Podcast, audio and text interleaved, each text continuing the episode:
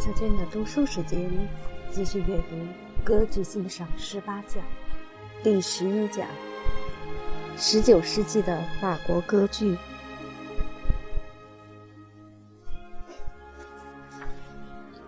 十九世纪的法国是波澜壮阔的政治中心，是吸引全欧洲文人墨客的文化中心，也是各方才子功成名就的最好殿堂。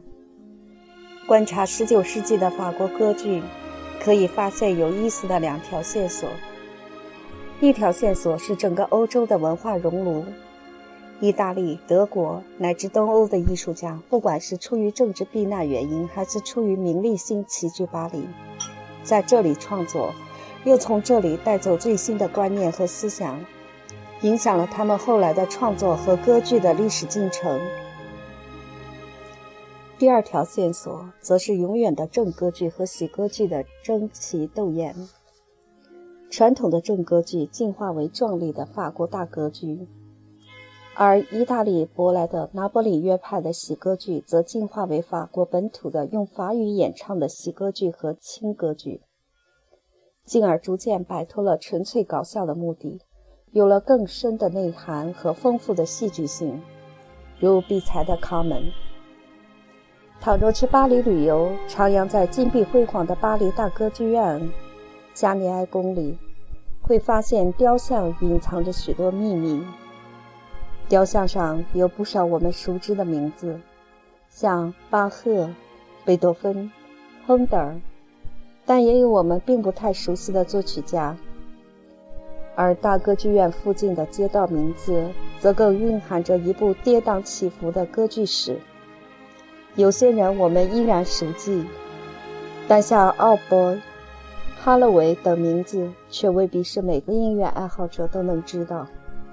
我们熟悉的和不熟悉的这些名字，一起组成了上面所说的完整的两条歌剧线索。一，从梅耶贝尔到波利奥兹。十九世纪是浪漫主义的世纪。不管是德国还是意大利，不管是法国还是东欧，浪漫主义的蓬勃发展。浪漫主义同样延伸到了歌剧，大歌剧也是这一思潮之下的产物。所谓法国大歌剧，既包括了人们喜闻乐见的恢宏的舞台效果，也包含了当时法国人热衷的芭蕾。有趣的是，创作所谓法国大歌剧的人，则大多数都是定居在巴黎的外国人，像意大利的斯帕蒂尼、路易吉·卡罗比尼、大名鼎鼎的罗西尼、多尼采蒂，甚至威尔第也曾于1847年在巴黎歌剧院上演过自己的大歌剧《耶路撒冷》。还有德国人贾科莫·梅耶贝尔。他是大歌剧历史上最成功的人物。不过，法国本地的作曲家也不遑多让。丹尼尔·弗朗索瓦·埃斯普利奥本是创立大歌剧这种题材的奠基者之一。夏尔·古诺的作品在今天依然深得人们喜爱。法国大歌剧的一个典型特征 就是永远也少不了热闹的芭蕾舞，而且这段芭蕾舞也不是随便乱放的，约定俗成是在第二幕的开始。之所以这样规定，和艺术没有一点关系，主要是因为歌剧不得不仰仗其鼻息而赖以生存的贵族和大富豪们，更喜欢看芭蕾舞，而且他们习惯在那时晚餐。芭蕾渐渐就成为歌剧的重要组成部分。敢于反抗这种习惯的作曲家，总不得好下场。比如瓦格纳，1861年曾经在巴黎上演一次带芭蕾舞的《唐豪瑟》，只不过芭蕾被安排在了第一幕，那些贵族和富豪们就不干了。瓦格纳最终也只得在演了三场之后灰溜溜走人。后来，瓦格纳在歌剧和戏剧中抨击大歌剧，这次失败可以说深深影响了他。大歌剧起源于1830年前后，政治上动荡的根源在于新旧秩序的平衡尚未找到。资产阶级革命的理论系统包含了强烈的民族主义和民族独立意识，而在歌剧中，这种政治倾向表现也非常明确。借古喻今的手法被广泛使用，比如史上公认的第一部大歌剧《波提奇的哑女》，就引发了比利时革命。因为该剧描写了1647年拿波里人民的革命，并导致维苏威火山爆喷发。1830年，这部歌剧在布鲁塞尔的演出就成了比利时人民感同身受的场景，也就充当了革命的导火索。罗西尼的《天鹅之歌》，威廉·退尔也是大歌剧的杰作。罗西尼不愧是歌剧史上少有的天才。他敏锐的目光发现了歌剧的发展潜力。当时日新月异的舞台科技给舞台效果提供了无数的可能性。歌剧院的规模也越来越大，乐队的分量也越来越重，而乐器也逐渐在演进，歌剧也应该与时俱进。威廉·退尔正体现了罗西尼这一思维，是这位大师创作的最后一部歌剧。也是最早的法国大歌剧。梅耶贝尔是一个犹太人，这一点被瓦格纳狠狠攻击。然而，贾克莫·梅耶贝尔却是歌剧史上不可错过的人物。如果说19世纪20年代是罗西尼统治欧洲歌剧世界的话，那么整个19世纪30年代和40年代，他就是歌剧之王。他是一位音乐神童。纯粹莫扎特式的音乐神童，他让老迈的克拉门蒂大师重新燃起教学的热情，收他为弟子。他还曾受教于萨列里，电影《莫扎特之吻》当中那个莫扎特的死对头。文学上，他的造化也很让人艳羡。一代文豪歌德的密友切尔特也曾传授他知识。年轻的梅耶贝尔在专业演奏和作曲之间犹豫不决，最终还是决定远赴歌剧的故乡意大利，在那里学习歌剧的创作。这也解释了为什么一个德国人会有一个意大利名字——贾克莫。他在意大利取了这个名字，以方便融入歌剧的主流圈子。1831年，梅耶贝尔凭借《魔鬼罗伯特》。奠定了他在大歌剧领域的地位。充满戏剧性的音乐、波澜壮阔的情节和宏伟辉煌的舞台制作，始终是梅耶贝尔的特色。随后，他的《胡格诺教徒》《非洲女》等歌剧都取得了很大成功。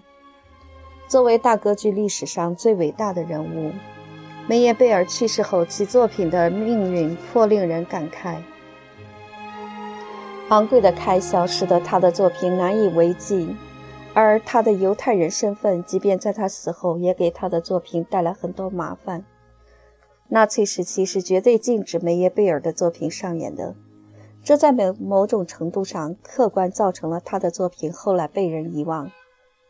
近年来，梅耶贝尔的作品又逐渐有复兴的势头，但梅耶贝尔的大歌剧对今天的歌剧院来说，主要的障碍还是难以找到那么多胜任的歌手。普契尼的歌剧通常只要两三位主角就能胜任便可以了，而梅耶贝尔却很可能要求七八位之多。法国本土的歌剧作曲家所创作的大歌剧有不少在今天依然流行，马斯内、夏尔古诺。圣桑等的歌剧都是当今歌剧舞台上经常出现的经典。然而，需要浓墨重彩介绍的是另外一位法国歌剧大师布廖兹。尽管他更多的以幻想交响曲闻名，但他的确是一个被忽略的歌剧大师。不管是他在世的时候，还是在今天，布廖兹是声乐写作的大师。他的交响乐声乐套曲《夏夜》是世界上最优美的声乐套曲之一。他的那些歌剧格调高雅，品味非凡，音乐丰富，继承了格鲁克和拉莫的悠久传统。用与时俱进的管弦音乐写作方法和配器手段，丰富了法国歌剧的内涵。布廖兹的首部歌剧是一八三八年的《本维努托·切利尼》，然而这部歌剧并不为当时的人们所接受，以失败告终。布廖兹也认识到自己的歌剧太过庞大。如果搬上舞台的话，不仅需要巨大的开支制作布景道具，还需要顶尖的歌唱家才能胜任。最令他绝望的还是观众，当时的观众还没有能够欣赏这样的艺术的能力。他只能退而求其次，继续写作交响乐和清唱剧，这样上演难度没有那么大。基督的童年，浮士德的天谴。都是这样妥协的产物。其中，《浮士德的天谴》被布廖兹称为戏剧的传奇。本来是为了在音乐会上演出的，但近代随着布廖兹的歌剧的复兴，也有歌剧院将这部作品搬到舞台上。他的《特洛伊人》则被美国当代音乐学家保罗·罗宾逊认为是歌剧史上最顶尖的作品之一。绝不逊色于瓦格纳的《特里斯坦与伊索尔德》。今天，布廖兹作为一位伟大的歌剧作曲家的事实愈加深入人心。1990年，巴黎国家歌剧院新建的大剧场——巴士底歌剧院的揭幕礼，就排出了这部《特洛伊人》。这是百年后对布廖兹的最大安慰。布廖兹对歌剧的贡献，在他的时代是非常超前的。这种超前体现在两个方面：对歌剧中的管弦乐的发掘和对剧本深度的高度重视。作为一名出色的管弦乐大师，布料兹在管弦乐方面的贡献举世闻名。他的配器法是百年来所有作曲家的必修课。交响乐队在他的手中仿佛调色板一样，发挥出前所未有的绚烂效果。而他对声乐作品和管弦乐结合的兴趣，从很早就开始萌芽。青年时代的布廖兹就写出了充满幻想色彩的声乐康塔塔，并赢得罗马大奖。而他一生之中所创作的歌剧，无不是规模庞大，将高度发达的管弦乐和人声统一结合。今天我们将布廖兹看作是第一流的作曲家，然而在当时，布廖兹之所以闻名欧洲，主要靠他的指挥才华，而他的谋生手段更是写文章。所以，布廖兹自己根据维吉尔的史诗创作了《特洛伊人》的剧本，就一点也不稀奇了。这也是他和瓦格纳两位大师非常相像的一点。大歌剧之所以衰落，也是历史的必然。艺术方面，真实主义开始兴起。以古斯塔夫·夏庞蒂埃为代表的法国本土派，创作了一批根植于城市生活的歌剧，如《路易斯》。瓦格纳歌剧的浪潮，也在艺术上终结了大歌剧的道路。新一代法国作曲家深深受到瓦格纳的影响，文森特·丹蒂、肖松等人的创作深受瓦格纳影响，已经和大歌剧决裂。经济方面，大歌剧的制作费用庞大，漂亮而奢华的布景，人数众多的演员队伍，明星们高昂的出场费，都让剧院吃不消。比如梅耶贝尔所创作的法国大歌剧《胡格诺教徒》，就需要七位顶尖歌手共同合作才能上演。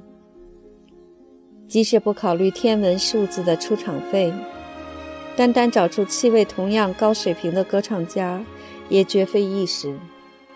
十九世纪的歌剧院通常也都是火灾频发的地方。明火照明，木质结构加上大量服装布景，都是防火难题。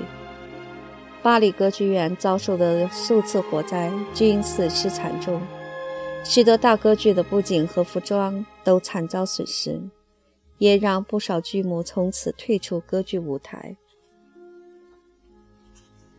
二，从奥芬巴赫到比才。自从原产自意大利的俏皮活泼的喜歌剧来到了法国，就占据了一席之地。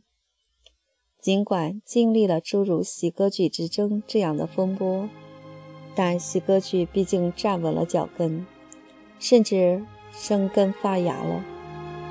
就像我们中国现在模仿意大利歌剧创作自己的大歌剧一样，当时的法国人，包括在巴黎的外国人，也都琢磨着怎么把喜歌剧这一外来艺术形式本土化，变得让本地的法国人也喜闻乐见，创作出带有自己民族特色的喜歌剧。于是，法国的喜歌剧就诞生了。意大利的喜歌剧叫。Opera Buffer，而法国的喜歌剧从名字上就本土化了，叫 Opera Comique。弗朗索瓦·阿德里安·布尔迪厄、丹尼尔·弗朗索瓦·奥伯都是19世纪初的佼佼者，开始创作了不少喜歌剧。然而，有一点概念上需要澄清的是，另外一个题材 Opera。需要和 opera comic 有所区别。所谓 opera，字面上解释是小歌剧，但是其实更接近同时期在德国兴起的喜歌剧，包含了对白、歌唱、舞蹈，甚至杂耍等诸多内容。不仅制作相对简单，深受人民群众的喜爱，故而一般也叫它喜歌剧。而 opera comic 虽然字面上看是喜歌剧，但后来所包含的范围越来越大，甚至比才的经典名作《Common》也算在了里面。而《Common》和传统上插科打诨的喜歌剧可迥然有别。雅克·奥芬巴赫是个后来加入法国国籍的德国人。但却在巴黎创作了九十多部喜歌剧，包括《地狱中的奥菲欧》《美丽的 Helen》《霍夫曼的故事》等，依然是今天经常上演的名作。十九世纪五十年代和六十年代，奥芬巴赫的这些名剧甚至在英国也很流行。这股风潮直到二十世纪中叶依然能发现痕迹。许多交响乐团都爱演奏奥芬巴赫的序曲和歌剧改编曲。奥芬巴赫的歌剧之所以成功，是因为里面同时包含了政治讽刺和对大歌剧的反叛。优美而流畅的音乐也赋予了他的歌剧长久的生命力。霍夫曼的故事里的好几首咏叹调都非常著名。乔治·比才则是典型的不走运的歌曲作曲家，这辈子就写过一部大红大紫的歌剧《卡门》，还是在他死之后才名扬世界的。比才虽然以《卡门》闻名，但绝非只有《卡门》这一部优秀歌剧，《一番四世》《采珠人》《阿莱城的姑娘》等都是歌剧舞台上被忽略的明珠。里面都有场面宏大而动人的合唱，优美的咏叹调和二重唱，都有流畅的管弦乐，也都代表了比才乃至那个时代法国的歌剧艺术。然而，卡门的光芒是如此炫目，以至于掩盖了比才的其余佳作。话说回来，卡门是全世界上演最多。最受欢迎的歌剧之一，也是最具代表性的法国歌剧。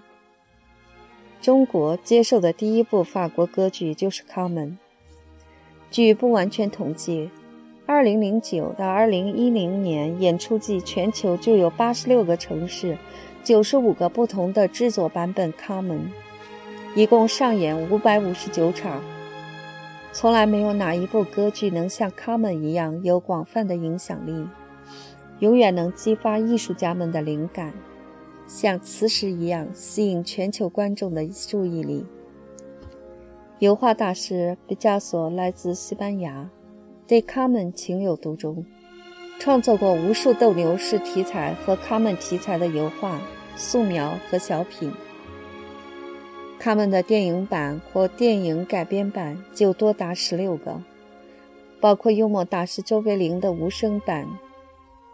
原来的歌剧也被美国音乐剧教父奥斯卡·哈默斯坦二世改编为音乐剧，也曾四度被不同的芭蕾大师改编成芭蕾舞。交响乐《卡门组曲》是所有交响乐团的保留曲目。萨拉萨蒂和瓦克斯曼的小提琴改编版《卡门幻想曲》让所有小提琴家着迷，就连流行音乐天后张惠妹都曾创作音乐剧《爱上卡门》，红遍内地与港澳台地区，更引发华语乐坛罗文、徐小凤、黄宝欣等竞相演绎。他们引申出的爱情精神，更引得传奇导演王家卫把自己的处女作命名为《旺角卡门》。尽管这部电影表面上看来和塞维利亚的吉普赛女郎没有一丁点关系，卡门首演的坎坷经历很值得回味。1875年3月3日，作曲家比才被授予荣誉爵位，可当晚的首演却惨遭失败。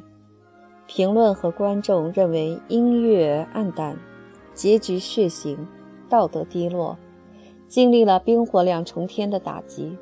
三个月后的六月三日，三十七岁的比才撒手人寰。巧合的是，此时歌剧院正在演出第三十三场的第三幕。当时女主角卡门正在表演歌剧中的纸牌算命游戏。恰巧抽出不吉利的一张牌，莫非数字三是比才身上暗藏的魔咒？后人对卡门这个角色的认知也非常有趣。有人说她是勇敢爱情的象征，有人觉得她是吉普赛的恶之花，有人觉得她只是底层不甘命运的烈女子。还有人觉得她是不自由、毋宁死的女英雄。或许正是这样的争议性，让卡门这个女子变得血肉丰满，拥有多重特性，也使得每个歌剧迷的心底都映射出自己心目中的卡门。这两个方面共同塑造了卡门的永恒魅力，也让千面卡门成为最富争议、善恶难分的歌剧女主角。她虽然貌美如花，拥有狂热激情的原始动力，然而当她饱含爱恨情仇唱出“跟着你走向死亡，我愿意，但是不愿意跟你一起生活”时，她的美丽就变成绝望的爱情倒歌。尽管《斗牛士之歌》雄壮豪迈，勇武的斗牛士只不过是他爱情历程中短暂的一瞥。花之歌无论多么婉转深情，也无法拴住浪荡的卡门之心。唐和塞的未婚妻单纯如小溪，但却在卡门面前黯然失色。探寻歌剧卡门的前生今世，就仿佛做了一次环球文化历史之旅。俄罗斯大文豪亚历山大·普希金。不仅启发柴可夫斯基创作出了《叶夫高尔尼奥涅金》，还间接促成了《卡门》的诞生。普希金的叙事长诗《次冈》最早描述了吉普赛女郎奔放不羁的爱情，而法国小说家梅里美1840年曾在俄罗斯读到过普希金的这部长诗，深受感染。十二年后。将它翻译为法文出版。很可能在俄罗斯读到的普希金长诗给了梅里美巨大的灵感。他1845年创作了中篇小说《卡门》，细致描述了追求爱情自由的奇女子卡门，包括她和军官汤霍塞、斗牛士埃斯卡米洛的恋爱，以及最终的悲剧结局。创作《卡门》的过程也一波三折，因为题材有凶杀、贩毒等主流社会嗤之以鼻的元素。作曲家和剧本作者承受着极大的压力。然而，在比才的坚持和建议下，剧本更为接近普希金的原著，最终得以上演。